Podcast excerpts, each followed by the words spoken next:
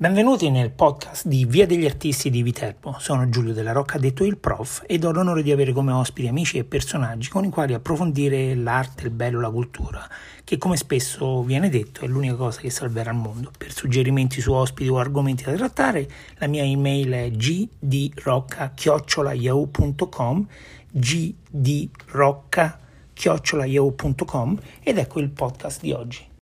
Intervistare Francesco Corti è stato un piacere, ogni volta che lo provocavo reagiva sempre meglio, è veramente un'esperienza educativa vedere il mondo attraverso gli occhi di un artista professionista che non soltanto dedica la propria vita alla eh, valorizzazione delle immagini, ma pensa eh, fortemente di mettere se stesso nell'immagine che produce. Un'esperienza bellissima, una cosa che mi ha insegnato molto, spero che faccia la stessa cosa per voi, ma soprattutto spero che eh, dia lo stimolo a qualche genitore per lasciare che i figli crescano in una eh, società che è molto più educata nei confronti dell'immagine. Per voi, Francesco Corti.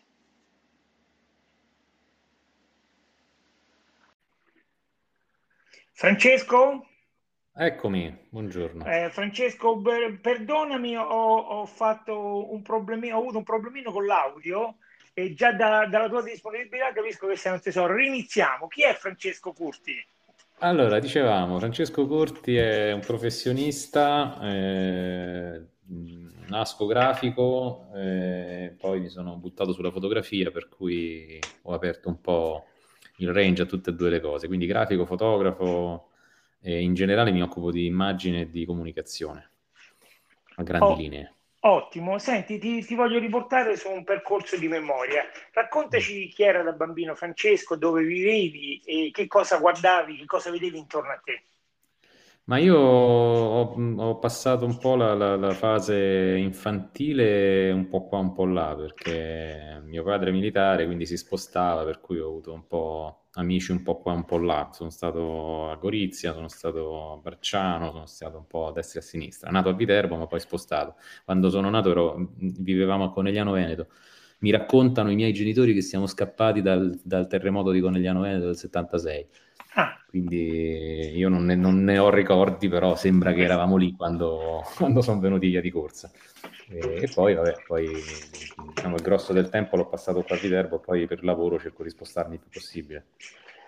Benissimo, senti, eh, quali erano le emozioni da bambino? Eri, eri, un maschiaccio come tutti, giocavi a pallone, avevi le, le, ginocchia sbucciate, com'eri? Ma io in realtà ero un bambino molto calmo, mi, mi sembra. Poi vabbè, ho due fratelli, quindi con i fratelli facevamo un po' i fratelli come sempre, però ero un ragazzino abbastanza... stavo bene anche da solo.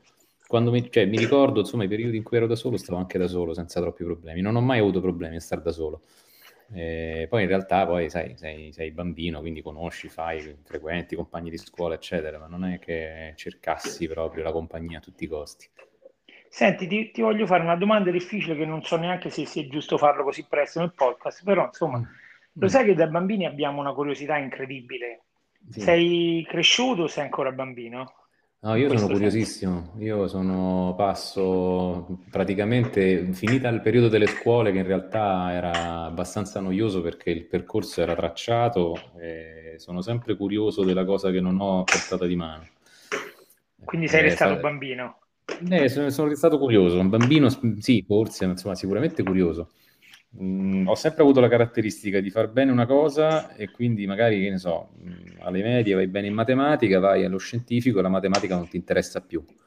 Eh, quindi poi lettere, dopo le lettere, ok, vado a fare lettere, a lettere non mi è interessato più le lettere, mi sono messo a fare grafica, poi magari la fotografia, poi magari ultimamente in lockdown ho cercato di, di, di capire un po' di elettronica perché mi, mi andava di provare a costruirmi dei, degli effetti per la chitarra, queste cose qua. Quindi è Senti, tutto molto... Sulla chitarra, della chitarra ne parliamo più tardi, okay. che, la volevo usare come una sorpresa, però ormai l'hai, l'hai rivelata. Dunque, eh, ritorniamo all'università. Che cosa hai studiato all'università? Ho fatto quattro anni di lettere, senza finire, nel senso che anche lì eh, le facevo, veniva bene, era una cosa che più o meno mi interessava, ma più che altro mi veniva facile. E poi ho conosciuto una persona che mi ha fatto vedere Macromedia Flash, che era, non so se ti ricordi, quel programma che girava negli anni 2000, che faceva tutti effetti speciali, e dice noi facciamo i siti così, ma ha insegnato quello e ho cominciato a lavorare. E quindi poi la laurea è rimasta lì così. Quindi i miei studi sono, erano anche, anche, di buon livello, però poi non, è sempre lì. Eh. Sono partito con un certo tipo di entusiasmo, durante il percorso mi sono annoiato e ho cercato altro. C'è un po' questo, questo problema. No, no, Annoio dopo no, un po' non a, non a caso eh, hai fatto due strikes, no? come si direbbe in americano, nel senso nasci un bambino con tanta curiosità, primo strike, è buono, eh? Secondo mm-hmm. fai l'università e, e, e ti annoi, secondo strike, buono, e questo però è la stessa persona, no?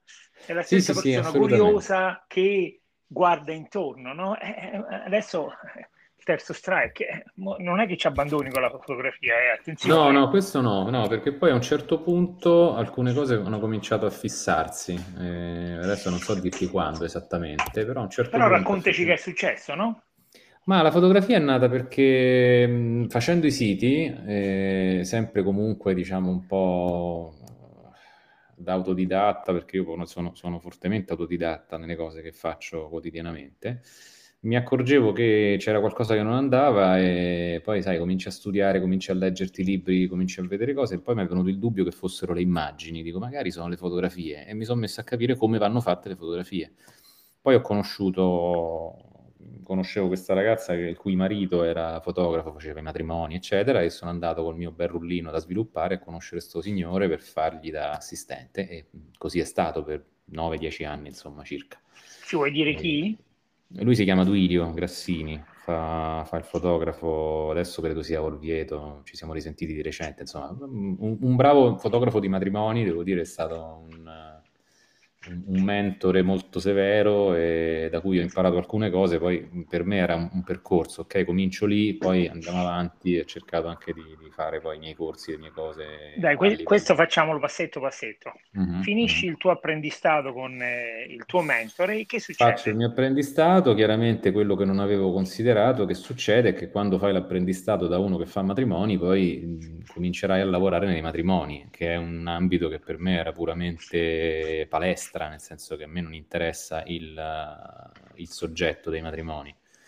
Quindi ho fatto un po' di matrimoni per conto mio e poi ho cominciato a studiare altro, ho cercato altre, altre vie per cercare di fare altro, per lavorare. Preferisco lavorare con aziende, preferisco lavori dove c'è una, un criterio più preciso di, di scelta delle cose che devi fare. Il matrimonio è una cosa molto soggettiva, una cosa che va molto sul, sul carattere, per cui mi piace non mi piace perché piace a me Un'azienda certo. ti dice mi serve, non mi serve, mi fa guadagnare, non mi fa guadagnare, è molto più controllabile come tipo di cosa, secondo Ho me. Ho capito, ma so, però non ci hai detto che, che, ti svegli, nel senso dici sotto al mio mentore ho imparato quello che dovevo, adesso vado avanti, che da un punto di vista proprio di crescita professionale, che, che, quali sono i passi? Ma io semplicemente eh, c'è un momento in cui lo senti che, che, che è arrivato il momento di cambiare e a lui a un certo punto ho cominciato a mordere il freno dicendo ok dammi la macchina voglio scattare. E, e così è stato. E, via via poi quando ti senti pronto vai. Per cui a un certo punto mi sono accorto che avevo cominciato a prendere un mio modo di fare le fotografie e quindi era, cominciava a diventare problematico lavorare per lui perché i suoi clienti cercavano lui quindi io non ero una copia, non potevo esserlo, e quindi cominci a dire ok, questa cosa lo, l'abbiamo esaurita, andiamo avanti, proprio con quello stesso spunto di curiosità che, che mi ha mosso sempre. Eh, decidi, che, decidi, senti che a un certo punto ti sta stretta una cosa e quindi vai avanti, per cui poi ho cercato di, di, di conoscere altri fotografi di, di, livello via via superiore, ho cercato dei workshop importanti, ho speso anche delle cifre importanti per fare dei workshop tra, tra sono, sono curiosissimo, dove, sono andato, dove sei andato, quanto hai speso? Uh, vabbè, ho fatto il, fa- il, famoso famigerato TPV, che è il Toscana Photographic Workshop, è stato il primo, e che poi ho scoperto essere più che altro una vacanza ricca. Però mi è andata bene perché lì ho conosciuto Settimio Benedusi, che invece è stato un, uh, un Kickstarter per me proprio perché è uno molto tosto e, e, molto controverso, tra l'altro, perché online ha una presenza massiccia, ma insomma come insegnante è uno che ti apre il cervello e ti spinge nella direzione giusta. Senti, e da lì... Francesco, perdonami, che significa ti apre il cervello? Spiega. Significa che in, in, in questo corso, che poi è stato un corso... Mh, è stato un corso intensivo, una settimana, dieci giorni è durato, eh, mi ha messo veramente in difficoltà. Eh, l'esempio pratico è hai due o tre giorni per trovare un'idea, presentargliela e realizzare gli scatti e lui alla quarta idea ti dice no, non va bene, non capisco, non, non, non è, ancora di più e spinge, spinge, spinge. Tu alla fine vai in crisi perché non sai più dove andare a parare e lì trovi eh, sotto stress, no? trovi, trovi poi la soluzione che di fatto mi ha svegliato, sveglia proprio il cervello, perché devi pensare per fare le foto, non c'è niente da fare, non, non, è una cosa che prendi la macchinetta e te ne vai in giro per strada a fare clic clic, cioè per fare una foto fatta bene, per lavorarci devi pensare, devi, devi farti venire un'idea. Eh, mi, è, mi è affascinata adesso, che raccontici che idea ti venne, te la ricordi? Mm, lì mi ricordo che fu una cosa difficilissima, uno scavo interno, perché lui, lui insomma, lui come, come, è giusto poi che sia, che è una cosa che poi di fatto ho capito molto bene, per, per fotografare prima di tutto devi metterti tu in gioco devi essere tu sulla graticola. Quindi io ho tirato fuori, diciamo, ho fatto un po' di autoanalisi, tra virgolette, ho tirato fuori delle cose che avevo in, mie, molto personali, molto intime, che poi sono venute fuori in queste foto, eh, che poi finirono pure online. E, di fatto il corso era, inizialmente era Shooting Beauty for Magazine, eh, quindi era una, una, io pensavo, vabbè, vai a imparare come si lavora con le riviste, come si, fanno, si lavora con le modelle, queste cose che mi piacevano, invece poi è finito a fare l'autoritratto nudo con, con, la presenza della modella, quindi insomma il nudo una cosa abbastanza, abbastanza particolare da gestire e di fatto è stata bella tosta. Però poi questo, questo, questo kickstart poi mi ha fatto partire, mi ha fatto capire anche fin dove arrivare, come arrivarci, se vuoi arrivarci oppure no, insomma è stata una cosa piuttosto intensa. E Senti, da lì... ma hai... aspetta, aspetta, eh, mi piace da morire questo argomento. Hai, hai citato autoanalisi, eh, non mm. devi se non vuoi, eh, ma che cosa hai scoperto di te? Uh, ho scoperto solo la punta dell'iceberg in realtà, però avevo vissuto delle, così, delle, delle esperienze che ancora non avevo affrontato veramente e questa cosa me l'ha fatte analizzare, cioè ho capito che, che, che, ho un determinato tipo di carattere, ho capito che queste esperienze erano in gran parte anche responsabilità mia, e poi vabbè, sai, in, in, una cosa così stretta, in dieci giorni, ti si creano un po' quelle dinamiche da grande fratello, per cui è tutto più intenso, è tutto più accelerato, quindi chissà che ti sembra. Poi dopo, riragionandoci col tempo, mi sono accorto che erano cose che avevo già che sapevo già e che, che mi appartenevano già, solo che lì ci ho fatto luce, ho capito come funziona, come funziona la gestione de, de, de, dell'idea, come funziona il fatto di, di, lavorare su qualcosa che ti preme veramente, come funziona la gestione delle persone con cui lavori, eh, a parte le modelle e tutto il resto, come funziona anche la responsabilità che hai quando hai una macchina fotografica in mano. Quindi io mi sono trovato dall'altra parte a mettermi a nudo veramente, nudo completamente, fisicamente e mentalmente, e, e, capisci che chi ha una macchina fotografica in mano può fare questo. Quindi è una cosa che va gestita, non è una cosa che fai a cuor leggero. Secondo me non, do- non dovrebbe essere fatta a cuor leggero. Senti, si può dire che attraverso la tua personale consapevolezza hai, hai scoperto di essere un vero fotografo? Ma guarda, io non lo so, cioè essere un vero fotografo è già una definizione che non, non saprei darti, nel senso che secondo me fotografare, la fotografia è un mezzo di espressione, come un altro, c'è chi lo fa con la musica, chi con la fotografia, chi con la pittura, chi scrive, eh, la fotografia in questo momento è, è, è stato, è uh, il mezzo che che mi sento più, più, congeniale, sebbene sia molto difficile in realtà, eh, perché poi in realtà io ho una continua tensione con questa faccenda della fotografia. Essere un vero fotografo non te lo so dire, io ho, boh, penso di avere qualche cosa da dire, quindi lo dico con la fotografia, con, con la macchina fotografica, ma se dovesse essere una penna potrei anche scrivertelo o, o suonartelo se vuoi eh, è, è, un momento, in questo momento c'è la macchina fotografica, quindi funziona quello, mi viene da sé, cioè nel senso mi, mi funziona abbastanza bene quello. Senti, no, non la prendere troppo come provocazione, è una provocazione piccola, eh? piccola mm. eh? nel senso vorrei capire meglio. Hai parlato di lavorare con aziende come una soluzione migliore per la tua professionalità e adesso ci racconti che attraverso la, fotografia tu vuoi esprimerti. Mi sembra in leggera contraddizione, mi sbaglio? Allora, molti mi, mi hanno detto, molti, alcuni dei, dei, di quelli diciamo famosi, che, anzi forse il più, uh, il più esaustivo consiglio che ho avuto è stato proprio quello invece, raccontati quando lavori. Questo me l'ha detto Giovanni Gastel, che è morto quest'anno, quindi è stata tra l'altro un, un brutto colpo per il mondo fotografico italiano, secondo me. E mi disse proprio questo, feci una, una lettura portfolio nel, cos'era, 5-6 anni fa e, e, portai le mie fotografie e lui notò questa cosa, dice tu quando lavori fai una cosa e quando scatti per conto tuo ne fai un'altra, dovresti cercare di raccontarti quando lavori anche col cliente, perché a quel punto diventi un autore e quindi diventi riconoscibile sempre. Ed è una cosa che, su cui sto ancora lavorando perché non è semplice, soprattutto non è semplice quando hai dei paletti così stretti come quelli di questo periodo in cui non hai molta... Eh, non hai molta libertà di movimento per questioni mh, pratiche, eh, il cliente cerca sempre comunque di avere la miglior resa con la minima spesa e quindi comunque sei sempre un po' vincolato a determinate esigenze giuste che sono quelle poi, i famosi paletti che poi ti, ti costringono a trovare la soluzione migliore. Però non è facile, devo dire, non è per niente semplice. Guarda Francesco, glisso un attimino sull'aspetto economico perché secondo me è meno affascinante. Invece mi sembra meraviglioso questa cosa che il tuo maestro ti ha insegnato a pensarti come autore, non come fotografo questo mi sembra che apre delle porte incredibili, giusto? Lui magari fosse stato il mio maestro come avrei voluto, ci ho, parlato poche volte, però quelle poche volte sono state sempre illuminanti. Però sì, io vorrei, glielo dissi anche a lui, il giorno in cui sarò maturo per scrivere un libro di fotografie, scriverò un libro di fotografie.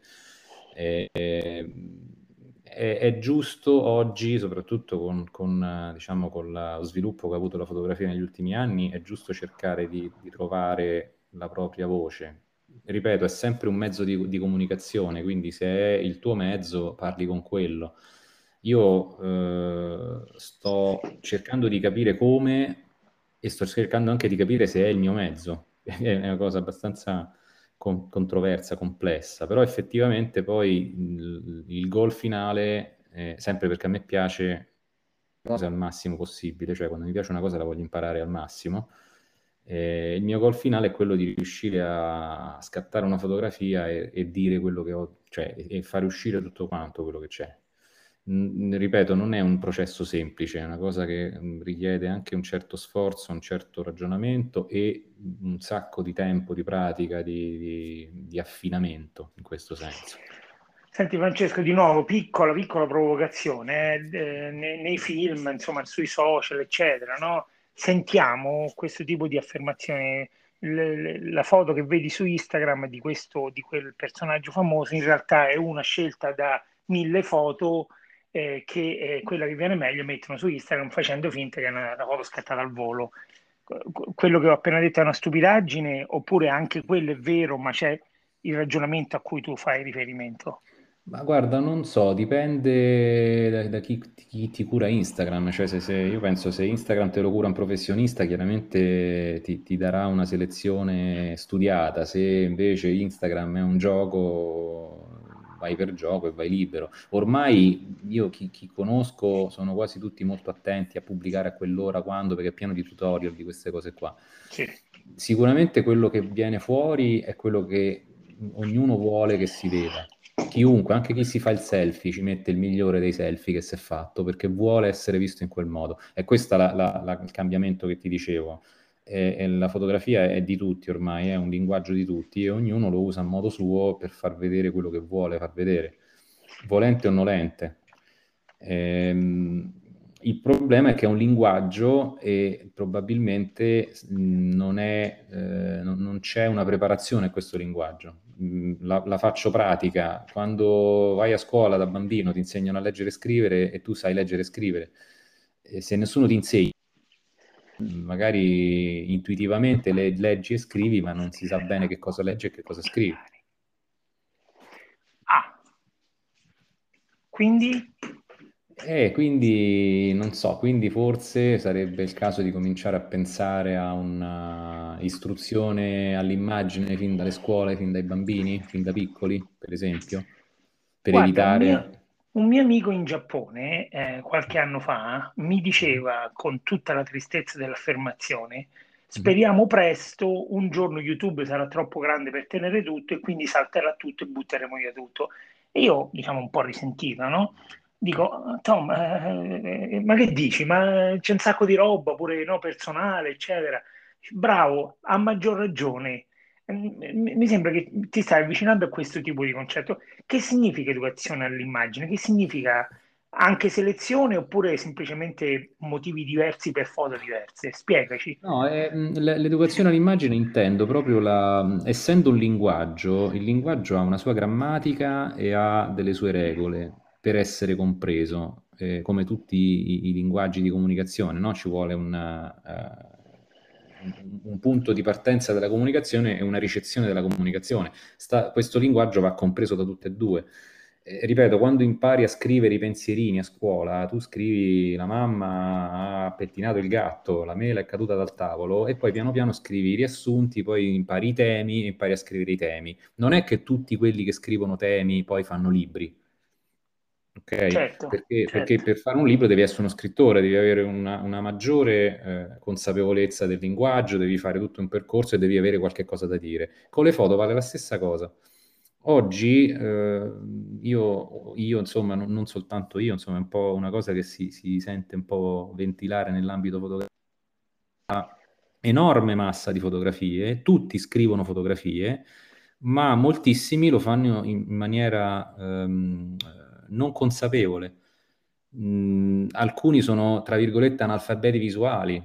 Capita spessissimo di, di sottoporre magari il lavoro al responsabile dell'azienda dal dettagli che non lo sa leggere perché non sa leggere una fotografia e quindi sceglie quella sbagliata perché quello che mm, questi sono, sono diciamo, mh, casi, casi estremi, però effettivamente non c'è qualcuno che da piccolo ti insegna come va fatta una fotografia, a che cosa serve, come va inquadrata, no, come va messa, non esiste. no, Ed no. è una cosa che secondo me a questo punto potrebbe essere mh, utile. Poi scegli dopo se vuoi fare il fotografo o no, se vuoi fare lo scrittore o no. Io intanto ti insegno a scrivere a, ge- a Senti, gestirla tutta questa mole di immagini. senti, Dimmi. Francesco, non, non- non- mi, mi sorprendo di questo mio ruolo in questo istante, eh, però insomma Mhm. te, te lo dico via. Cioè, Sì. già stiamo per smettere di studiare latino, fra un po' Mm. italiano, comunque la lingua del posto diventerà una questione. Se andiamo più sulle arti visive, no? Fotografie, pitture, sculture, eccetera, eccetera, che comunque sono una cosa importantissima, io credo che perderemmo eh, il baricentro della nostra cosiddetta cultura, no? Ma io credo che più che altro, no, ma non, non la vedo in questo, nel senso, puoi insegnarla anche, nel senso, mh, ripeto, si, si impara la grammatica a scuola, si impara anche la fotografia. Metti un'ora di fotografia invece che due ore di grammatica, un'ora di grammatica, un'ora di fotografia invece che due ore di grammatica. È proprio una questione di, di, mh, eh, di educazione di- di scuola. Ripeto, ti hanno insegnato a scrivere i pensierini, ti insegno a fare una fotografia da piccolo, così poi crescendo, mh, ripeto, puoi decidere se, se puoi fare il fotografo oppure no, puoi decidere se fare lo scrittore oppure no, come ti insegno magari la matematica di base, poi decidi se fare il matematico da grande. Eh, secondo Senti, me, tiran- eh, tirando un po' l'acqua al nostro mulino, vogliamo essere un mhm. pochino più moderati, diciamo, educazione all'immagine in generale? All'immag- all'immagine, sì, perché no? All'immagine in generale. All'immagine già, già anche semplicemente gli studi di storia dell'arte potrebbero essere un'idea, insomma, che si Eh, fa in maniera molto marginale. Io l'ho fatta allo scientifico mh, abbastanza bene, poi sai, quando sei studente queste cose qua eh, erano anche un altro periodo, però secondo me potrebbe essere il momento di spingere un pochino sull'educazione all'immagine, visto che chiunque, cioè voglio dire, la, la- l'amico ti, ti- gli dici dove sei e ti manda una foto della pizza perché, per dirti sto mangiando la Sì, pizza. sì. È, è- un linguaggio, no? È un modo di farmi capire che stai a fare. E Mi, mi- mi quindi sembra adesso sei capitato sull'argomento forse più attraente, nel senso, visto che comunque già lo usiamo eh, come forma di esatto. linguaggio, perché non impararlo? Perché non impararlo? Perché mh, capita molto spesso effettivamente che c'è proprio analfabetismo visuale. eh, che non, non, è semplicemente la questione filtri, non filtri, Photoshop, non Photoshop, è proprio il fatto di utilizzare male determinate immagini. Mi capita spessissimo, adesso sto lavorando a una rivista che sto impaginando, mi sono arrivate delle immagini che sono oggettivamente sbilanciate quantomeno perché sono fatte, sai, ce l'abbiamo, sono, sono quelle, l'ho fatte, fatte mio cugino col cellulare, anche, anche una, un altro esempio semplice, la, la, i video col telefonino fatti in verticale. Sì, io pure è, faccio è, è, è, diventato, è diventato uno standard, perché di fatto è diventato uno standard, ma a livello visivo, di percezione, gli occhi umani sono in orizzontale, la visione è orizzontale, non è verticale, sì, sì. il cinema destra, è orizzontale, certo. destra-sinistra, perché certo. l'uomo, come, come, è fatto a livello fisiologico, è fatto per vedere in orizzontale. Eh, sono queste cose qui che dici, magari diciamolo, poi ognuno è libero di fare come vuole, cioè la, la regola la impari e poi la violi come ti pare, però certo. almeno la conosci. Senti Francesco, ci hai detto dove stai culturalmente, adesso passiamo sì. alla parte pragmatica, pratica. Che significa fare il fotografo adesso, nel ventunesimo secolo, nel 2021? Che significa fare il fotografo nel ventunesimo secolo? È più o meno quello che ti sto dicendo. È, mm, il fotografo di, questo, di quest'epoca è quello che meglio conosce il linguaggio della fotografia e che lo utilizza nel migliore dei modi per passare dei messaggi a livello sì, proprio di, di, di, teoria ampia. E fare il fotografo oggi è complesso perché chiaramente essendo tanto diffuso, eh, eh, si ricollega al discorso che ti facevo, perché il fatto che ci sia eh, poca capacità di, di, leggere un'immagine, c'è poca capacità di riconoscere se l'immagine è valida oppure no. Qui, eh, soprattutto nelle zone più periferiche, diciamo, de, de, le periferie, insomma, come possono essere quelle che viviamo qua, eh, è molto difficile affermare eh, la propria immagine corretta rispetto a quella magari meno corretta, ma che è più facile da avere. Eh, Senti, che... ce lo insegni? Che, qual è l'immagine corretta e qual è l'immagine non corretta? Insegnare magari, no, io no, nel senso, allora, mh, mm, capita al professionista di eh, avere come concorrente l'amatore che magari è anche più bravo, ma che però la foto buona gli esce una volta per sbaglio perché è un amatore e quindi quella volta gli è andata bene e non la sa ripetere. Per cui intanto eh, il professionista che invece dà una sicurezza sulle cose che consegna, sulle immagini che produce, eh, lavora meno, perché il, il committente non si accorge che il professionista dà quelle garanzie, per esempio. Ma Sto cercando qual, qual di essere è la foto più... giusta? Mi, ci no, devi foto... insegnare qual è la foto giusta. La foto giusta di qualsiasi argomento. Quella... Eh. È... La foto giusta è quella che risolve un problema. Eh, la foto giusta è quella che in quel momento è la più adatta a, a, a, ad assolvere alla cosa per cui è stata fatta. Eh, che Ad esempio, so, voglio vendere mia... un gelato. Voglio vendere un gelato, la foto giusta è quella che quando la vedi ti fa venire voglia di entrare nel negozio e quindi entri perché hai visto la fotografia. È quella, per, per, te che vendi il gelato. Cioè io vendo il gelato, devo vendere un cono e quindi metto una bella foto del cono che è fatta così bene, è così bello quel cono nella foto che io entro perché voglio assaggiare quel cono. Questa è la foto giusta. Se quella foto, il cono, ha il colore strano, magari mi sembra un po' marcetto, oppure si vede male, non riesco a capire che cosa sto guardando, la foto non funziona è questo che ti dico, risolve un problema. Cioè, se faccio una fotografia di una maglietta e la, la, persona che ce l'ha addosso ha la pelle strana, per cui mi sembra che sta male, io quella maglietta non me la compro e quindi la foto è sbagliata. Ci, ci stai parlando che... quindi di messaggio, il messaggio che la foto manda. È il messaggio che la foto manda, esatto, è, è, è il tipo di, di attenzione che, che, porta, cioè un'immagine giusta può essere la foto, de, de, non lo so, adesso poi sono talmente tanti i campi, cioè nel reportage la foto giusta è quella che crea la coscienza per cui si fa qualcosa. C'è un fotografo gigantesco che si chiama Jim Nextway, che è un reporter, reporter con, di quelli di serie A, che eh, io andai a vedere la mostra qualche anno fa e uscito da quella mostra veniva veramente voglia di chiamarlo per aiutare le persone che stavano nella foto. È successo, a lui è successa questa cosa qua, ne, ne parla in un film che ha girato sul suo, sulla sua attività, di, di persone che hanno mandato dei soldi per aiutare le persone che lui aveva fotografato. Quelle sono foto che funzionano. Sono foto, tra l'altro, meravigliose le sue, questo, parliamo di un maestro. Dunque, in eh, questo momento sei passato da autore ad artista, no? Che comunica l'emozione, giusto? Boh, forse, ma Nectway è più un, un monaco della fotografia, poi ognuno ha il suo, il suo modo di, di- di intenderla. Mo- mo- mo- ci devi spiegare che significa monaco della fotografia. J- James Nectway è, è un fotografo, eh, reporter americano che ha votato la sua vita a queste cose qua. Cioè lui fa i reportage di guerra nelle zone più calde del mondo, è stato in Ruanda durante la crisi degli anni 90, ha fatto foto veramente incredibili e, mh, e di fatto gli è successa questa cosa, lui parla di questa cosa. Io sono tutte cose che ho, sen- ho visto nei documentari, eh, non lo conosco di persona, magari conoscerlo. Però nei documentari esce questa cosa, lui fa, che ne so, un personaggio, adesso non ricordo, in Asia Minore c'è questo signore che ha un braccio solo, una, una mano sola, che, che- che cerca di allevare la famiglia. Foto, ha raccolto dei fondi, spontaneamente gli hanno mandato dei soldi da mandare a questo signore che aveva bisogno. È, è questo che intendo, cioè questo è, è un modo molto bello di fare il proprio mestiere, di fare fotografia. Poi alla fine le tue foto creano quel, quel contatto tale che ti muovi per, per, per entrare in contatto, per fare qualcosa. Non è semplicemente una bella fotografia, è una fotografia di una situazione in cui ti viene di muoverti, di fare, di lasciare, di, di fare una donazione, ok, di fare qualcosa per quella persona che, che ha bisogno d'aiuto. Quindi la fotografia che hai fatto è una fotografia importante, ben riuscita sicuramente. Mi, mi Ora, fa venire in mente una mia amica spagnola, Ana Palacios, mhm, che si è specializzata negli albini africani.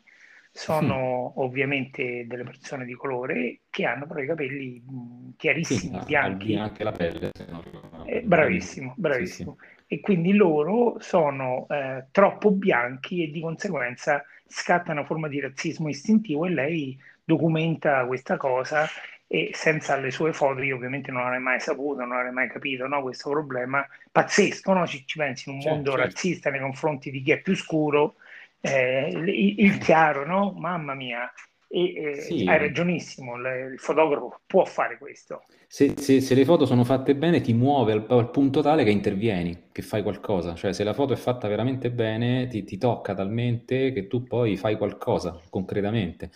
Che diciamo ne- nella fotografia commerciale è, è- semplice, vai e compri il gelato, no? In questo tipo di fotografia invece magari ti muovi e fai qualcosa, magari non lo so, aiuti l'associazione tal dei tali, oppure fai una donazione o fai qualcosa. Io ho un- uno zio, per esempio, un cugino di mio padre, che una piccola, gestisce una piccola missione in Africa. Lui fa le fotografie di questa missione, piccola, con pochi soldi fanno un sacco di cose e di fatto ogni anno con questo calendario lui raccoglie i fondi da mandare alla missione, cioè anche altre fotografie molto ben fatte, più o meno tecnicamente valide, quello che vuoi, sono foto belle, buone, buone, ecco, non belle, sono foto buone, Funzionano, funzionano. funzionano perché comunque muovono qualche cosa perché è un linguaggio che ti dice c'è questo problema, aiutami e, e- e riesci ad avere poi quell'aiuto lì. Magari Comunque, fare foto così, così buone, guarda, sarebbe grazie, grazie che ci hai insegnato in questa direzione. Adesso torniamo a Francesco. Mm. Parliamo di foto buone, foto che hanno funzionato. Raccontaci.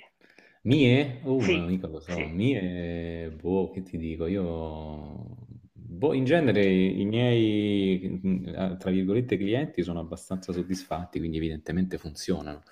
Non ho, mm, non ho mai scattato foto di, di questa portata, perché effettivamente vivo ambiti molto più umili, molto più ristretti.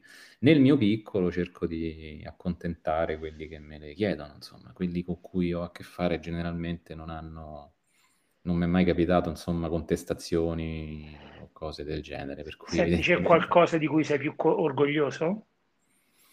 Mm, guarda, mi è capitato due anni fa un- di seguire una ragazza per un progetto, lei doveva laurearsi allo IED, faceva un progetto sui costumi dei Rom Sì. e mm, c'è stato un momento in cui chiaramente poi abbiamo fatto queste foto, ci hanno invitato, siamo stati al campo della Magliana a Roma e mh, ci hanno invitato alla Pasqua, insomma hanno fatto un po' di festa, eccetera. E poi sono tornato a portare queste fotografie e una signora mi ha accolto in lacrime perché ha detto: Ah no, sono bellissime, sono le prime foto di famiglia che ho della mia famiglia.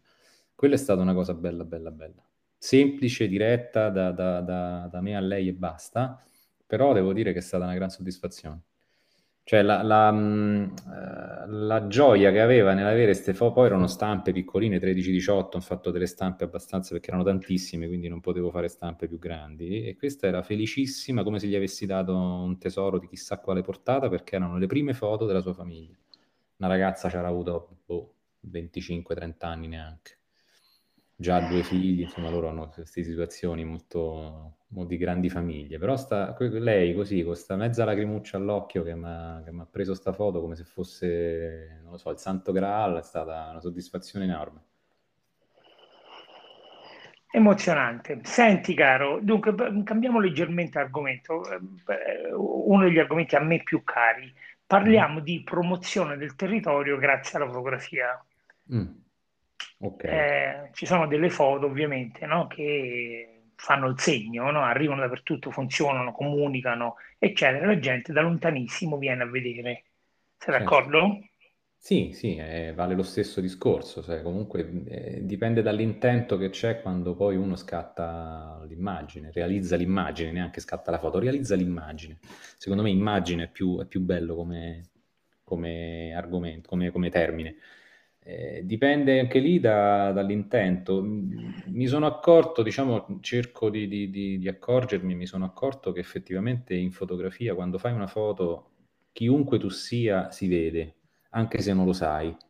Quindi se mh, quando, quando, decidi di, delle, realizzare delle immagini per, per, uh, per, valorizzare un territorio, ma in generale quando decidi di fare un'immagine e, e ami il soggetto, poi la foto funziona quindi se ami il tuo territorio, se credi nel tuo territorio, se effettivamente lo conosci, poi vai a fotografare la cosa giusta e la poni agli altri nella maniera giusta che poi attira l'attenzione.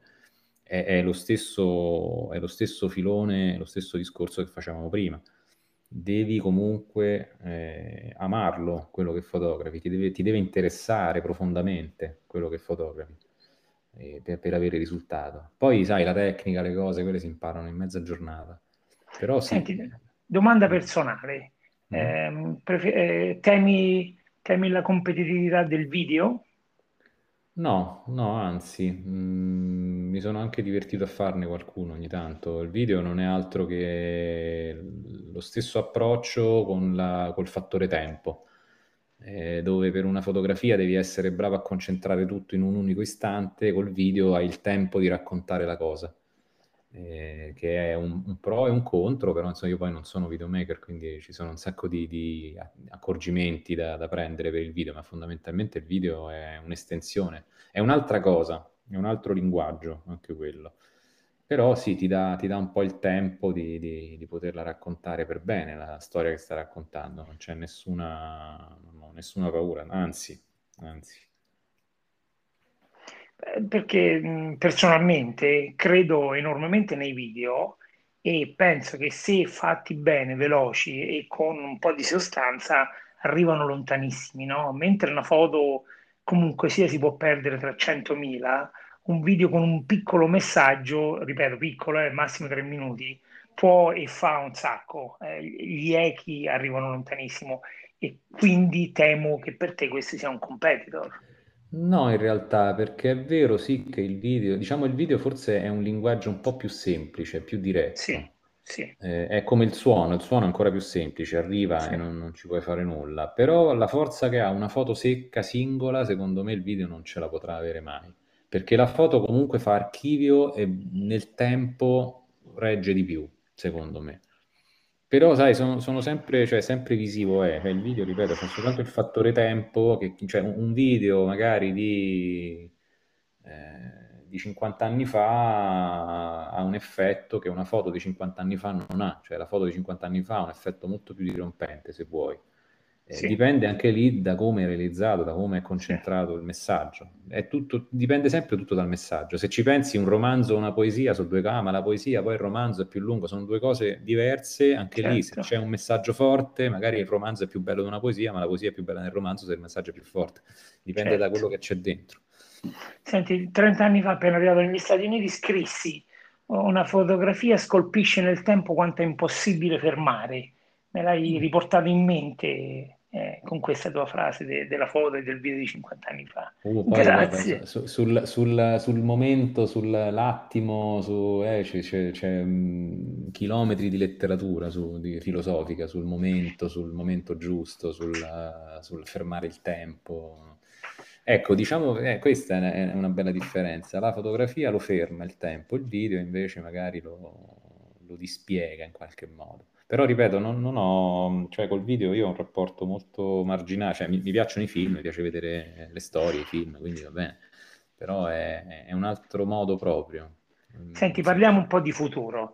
La, mm. Il liceo classico di Viterbo, Buratti, eh, è, è, arrivato a quattro sezioni per le prime classi, laddove un tempo ce n'erano 7, 8, 9, 10. Invece l'Orioli, il, il liceo artistico, ogni anno deve stare attento perché continuano a aumentare le iscrizioni e non, onestamente non so più neanche a quante sezioni sono arrivati. Mm. Il futuro è visivo o il futuro ritornerà nel passato? Riparleremo, riracconteremo, eccetera. Che dici? Ah, bella domanda.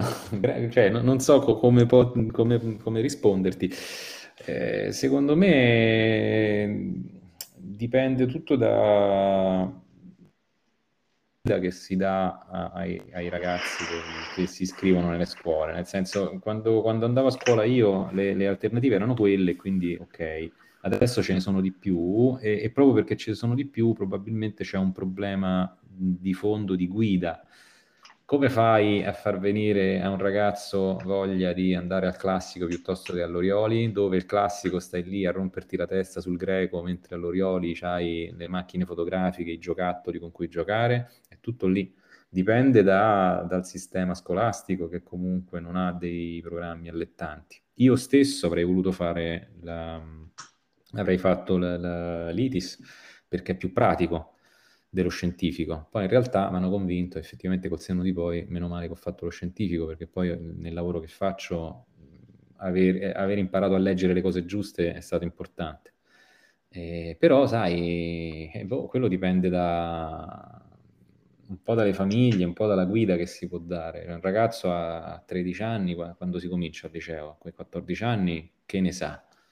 Certo, gli, devi, gli devi far certo. venire voglia tu. Cioè, è chiaro che se gli fai vedere eh, le macchine, le cose, i colori, eccetera, è più attratto da quello che dai libri di testo scritti in greco. È normale. Certo. certo. Mm. Guarda, in questo forse, forse, forse eh, posso aiutare un minimo, nel senso che la cultura e l'educazione americana tende ad essere verticale, invece quella neolatina tende ad essere orizzontale, con superiorità della seconda e mm. dico che se è vero come è vero che eh, il dualismo dell'educazione così sarà nei prossimi cent'anni, la stessa cosa dovrebbe essere il dualismo della scelta no? ah, per l'educazione. Quindi io resterei sempre sull'orizzontale per la cultura di base, quindi fino a, a tutto il liceo, viceversa andrei nel verticale anche con i giocattoli da te definiti eh, per il dopo, nel senso mi piacerebbe molto di più che mia figlia avesse la possibilità di fare lo scientifico e fare un master in educazione artistica che eh, mia figlia dovrebbe prendere l'artistico perché è brava a pitturare, brava a, a, disegnare, brava a cantare, eccetera, però non voglio rinunciare al, alla cultura di base. Ma sai cosa? Bisognerebbe... So io quello che soffrivo, a, a, soprattutto nelle scuole, diciamo, fino alle superiori, era la mancanza del, dell'obiettivo finale, cioè studi per che cosa? Si studiava per il voto. Era, lo sì, dicevano, sì, era vero. Ma, eh, io mi ricordo, mi, mi, ripetevano: Ah, tu studi solo per il voto. Ok, ma se è il voto che mi ferma o mi manda avanti, io studio per quello. Se tu mi fai capire che la fisica. Io che sono interessanti le stelle. Questa è una cosa che ho ragionato dopo. Se tu mi certo. spieghi che appunto io mi sono messo a studiare elettronica perché volevo farmi i pedali per la chitarra, e, e, e voglio dire, l'elettronica c'hai comunque le leggi, le cose, c'è un sacco di matematica dentro. Se mi spieghi che quella matematica serve a farmi il pedale per la chitarra, magari mi ci applico un po' di più. Cioè, se mi dai un, un, un arrivo eh, mi, mi, incuriosisci, cioè, che ne so, per, per, per, sviluppare le fotografie mi sono dovuto andare a leggere un po' di chimica perché alcuni reagenti certo. vanno bene con altri, perché poi sviluppo le fotografie, ce l'ho un, un risvolto, capito? Un perché. Certo. Um, secondo me, ai, ai, tempi miei, poi io non faccio l'insegnante, quindi non so, però ai miei tempi mi ricordo che effettivamente era molto difficile capire perché stavi studiando quella roba lì. Allora, magari la, la, l'educazione artistica era più facile perché poi disegnando disegnavi meglio. Certo. Eh, cioè, ce l'hai, capito? Un, un, motivo, un perché stai facendo quello. Adesso poi... stai cavalcando uno dei miei cavalli di battaglia. Se una comunità ha un obiettivo e condivide i valori, nessuno la può fermare, no? La mm. comunità degli studenti dovrebbe avere i comuni valori del voler apprendere, ma con un obiettivo molto chiaro, altrimenti non, non si arriva. Ma sì, ma ognuno il suo, nel senso che poi appunto se fai, cioè voglio dire, quando studi musica per, per suonare lo strumento devi fare il solfeggio, che è una cosa noiosissima, ma ti serve a studiare, cioè, certo. cioè poi suonerai il pianoforte. Certo. Eh, se tu mi fai fare cinque anni di chimica, fisica, matematica e, e oltretutto slegate tra loro, perché poi non, non, consideri che il grande fisico, il grande matematico erano magari contemporanei del grande filosofo e quindi condividevano, magari prendevano davvero il caffè eh, insieme. Non, no, te, la, no. non te la danno questa idea qui, non c'è questa idea. Tu studi magari gli assiri mentre in, in, storia, mentre in letteratura stai facendo romanticismo, cioè non, certo. non c'è certo. proprio legame. Come fai a me? Che, come ti viene? Perché? Cioè, lo, lo, fai perché devi prendere il voto così non ti bocciano e poi te ne vai d'estate a fare vacanze con gli amici. Questo è il motivo per cui studi. O non senti, studi. Perché... Senti, scivoliamo su un altro argomento eh, relativamente vicino a quello che hai citato adesso. Mm-hmm. Eh, uno degli argomenti che, cui tengo di più è la rete, no? che è la cosa che fa sì che la somma delle parti è maggiore della somma algebrica. Insieme mm-hmm se anche da un punto di vista dell'educazione si lavorasse in rete, probabilmente riusciremmo a fare di più. Però ti voglio far parlare della rete. Credo, temo che il tuo sia un lavoro solitario. Che mi dici? Allora, eh, io sono convinto assertore del fatto che la macchina fotografica sia una monoposto, nel senso che poi quando ti ci chiudi dentro sei tu che decidi eh, come inquadrare, cosa fare, quando scattare, eccetera. Ed è un lavoro effettivamente quello del fotografo particolarmente solitario. Però è vero anche che per ottenere quell'immagine che tu hai in determinati ambiti è necessario che tu faccia rete di altre professionalità. Mm, nella fotografia di moda la fotografia non la fa il fotografo da solo, la fa lo, lo staff del fotografo. Poi magari il fotografo è il timoniere della nave, però fondamentalmente tu hai una serie di, di professionalità che, che ognuna, de, ognuna, delle quali contribuisce a quello scatto finale sulla base di un progetto condiviso. Questo sì, cioè nel senso non, non, l'essere umano non è un animale solitario, è un animale di branco, quindi comunque sia in un branco ci sono i ruoli. Se tu riesci a mettere insieme una rete di contatti, di persone, un team di lavoro abbia, in cui ognuno abbia il suo ruolo definito e sia rispettato dagli altri, a quel punto tu ottieni molto di più. Il fotografo è quello che ha poi sì, ok, ha la macchina in mano e alla fine in ultima analisi traduce il tutto nell'immagine finale, però poi anche, secondo me, anche il reporter quando fa il reportage, in, che ne so, sociale o di guerra, comunque ha una rete di contatti che lo porta lì, a stare lì, non ci va da solo, perché da soli non, non si va da nessuna parte, questo è, è sicuro, insomma, secondo me. Senti Francesco, una domandina biografica. Quando sei diventato maggiorenne? In che anno? Eh, dunque, nel 98, nel 1998. Quindi, quindi ancora o quasi quasi non sei millennial?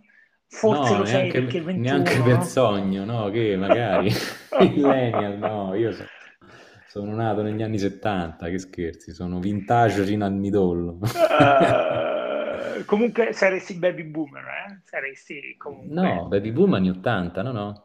Baby boomer erano eh... quelli degli anni 80, credo, non mica lo so, 75. Guarda, così. guarda, proprio ieri sera sentivo un podcast, proprio ieri sera, in cui mm. questo che ha inventato la definizione di millennial si mm. lambiccava il cervello con, con questo, per lo intervistare proprio per cercare di definire dove iniziava uno, dove finiva l'altro. Comunque, la, ehm, il motivo per cui ti ho nominato millennial e non è, è perché ti volevo fare questa domanda un pochino complessa. Tu stai spesso dietro al, alla macchina fotografica e mm-hmm. osservi un sacco di cose e diciamo sei magari tu non, non, ti spacci come tale, ma insomma sei ancora giovane, gio- non giovanissimo, ma giovane. Eh, io cerco di, sì, diciamo che non ti sfido guardandomi a dirmi quanti anni ho, però ci gioco con questa cosa, cerco bene, di mantenere in forma. Dai. Bene, bene, bene. Quindi, ma, ma tu come la vedi questa società, questo, questo ventunesimo secolo? Stiamo facendo bene, stiamo facendo male? Che dici? Che vedi? Una domanda vastissima questa, questa che mi fai. Io... Eh, è difficile risponderti perché uno o passa per il vecchio bacchettone oppure troppo moderno. Non lo so, secondo me ogni epoca ha i suoi... le sue caratteristiche.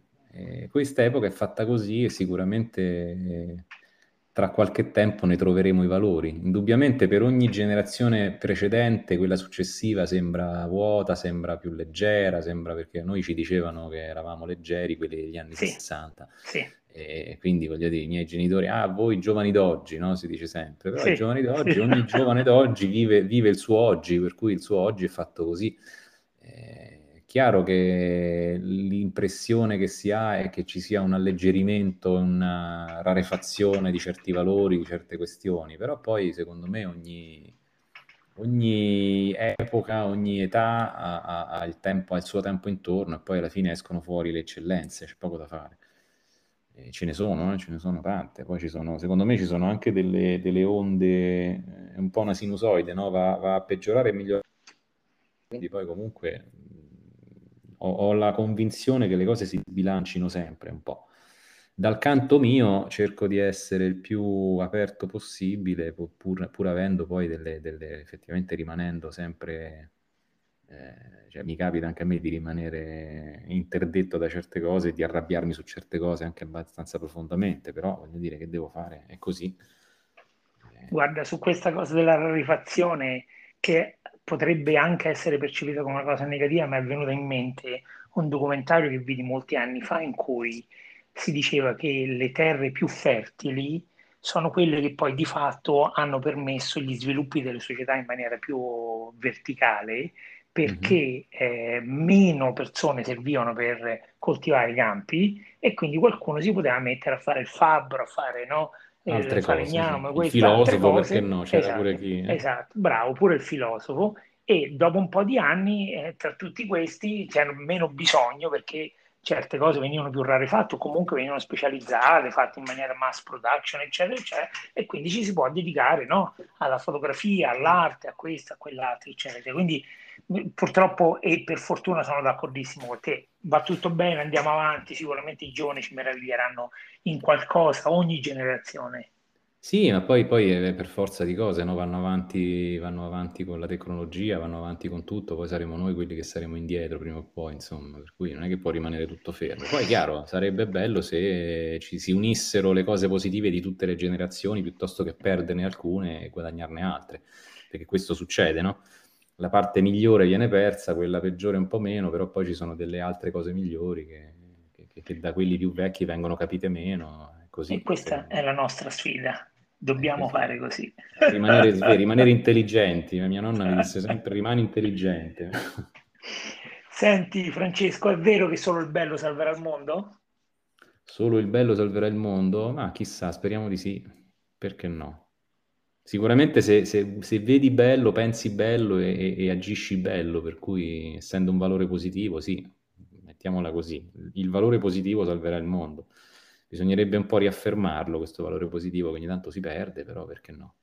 Secondo me tu sei uno degli esempi, no? ma eh, non solo tu, eh? L'essere rinascimentale del ventunesimo secolo, no? ti incuriosisce un sacco di cose, fai un sacco di cose, eh, suoni anche la chitarra, no? Sì, quella, quella, è una cosa che mi porto da quando ero bambino, il, il primo e, grande amore. E questo mi fa ben sperare, perché se è vero come è vero che c'è un ragazzo che ho intervistato un'ora fa, che è ingegnere, che però pittura, fa i murales e rende più bella la cabina dell'Enel.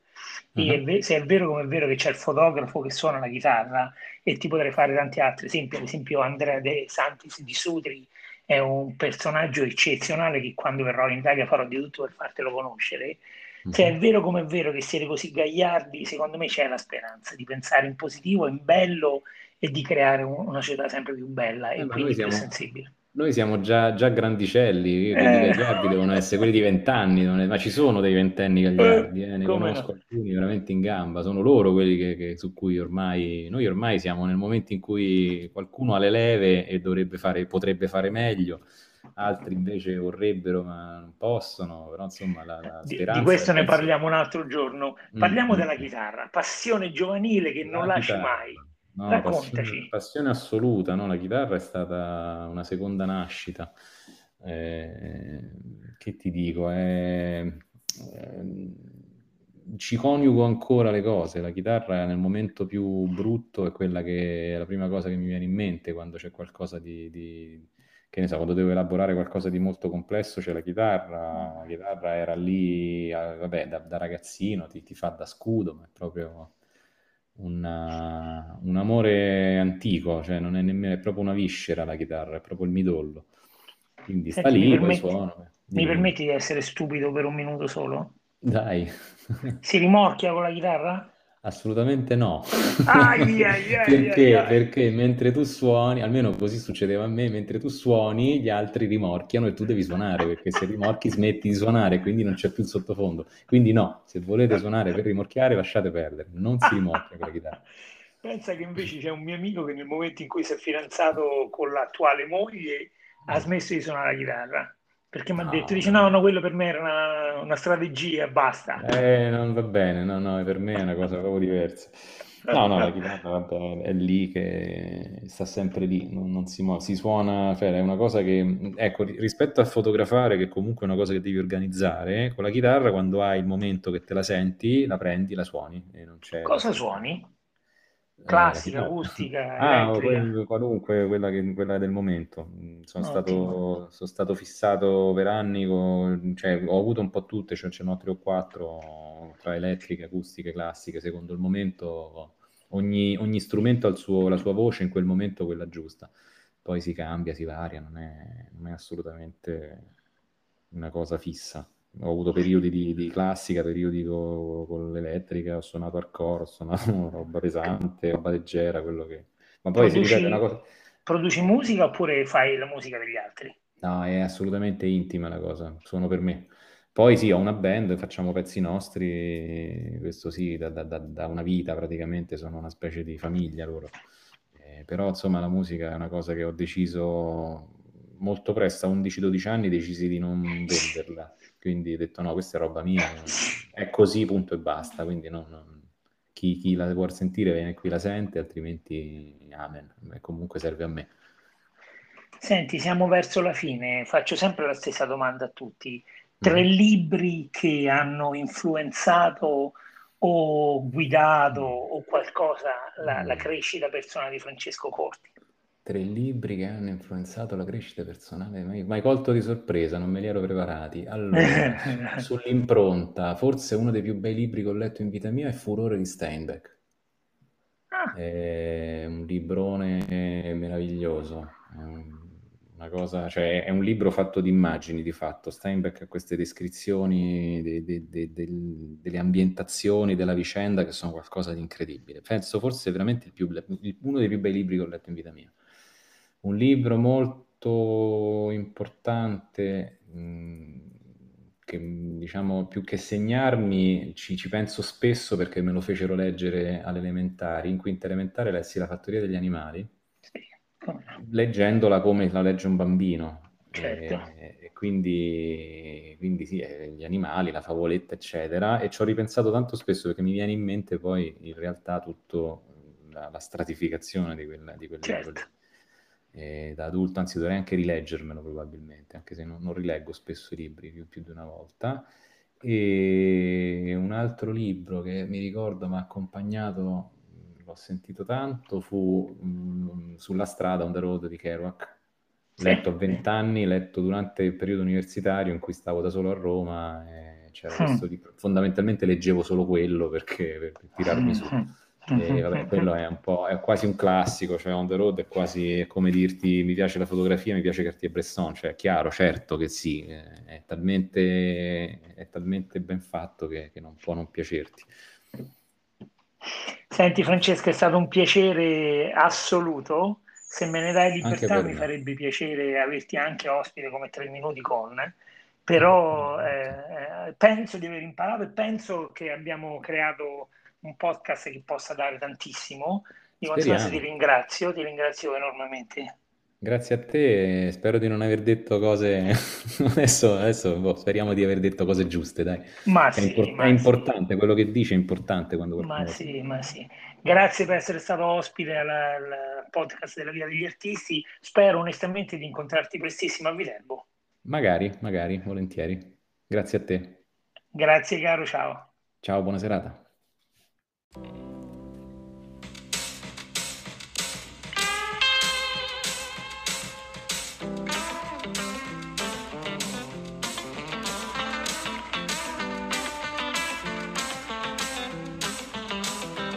È il giorno giusto per pulire, non ti distrarre sta ma senti, fa sparirci che cartaccia, fai felice la caterinaccia. In a scale from 1 to 10, can you be? Boy, yes I am, I don't even know why, you make it dirty to the sky. Sigarette poi pacchetti, carta del cappuccino, non le gita per terra, butta nel cestino e pulì e spazza. E pure ramazza l'amore tuo non voglio ricordare sbaglio sì ti cerco ma aiutami a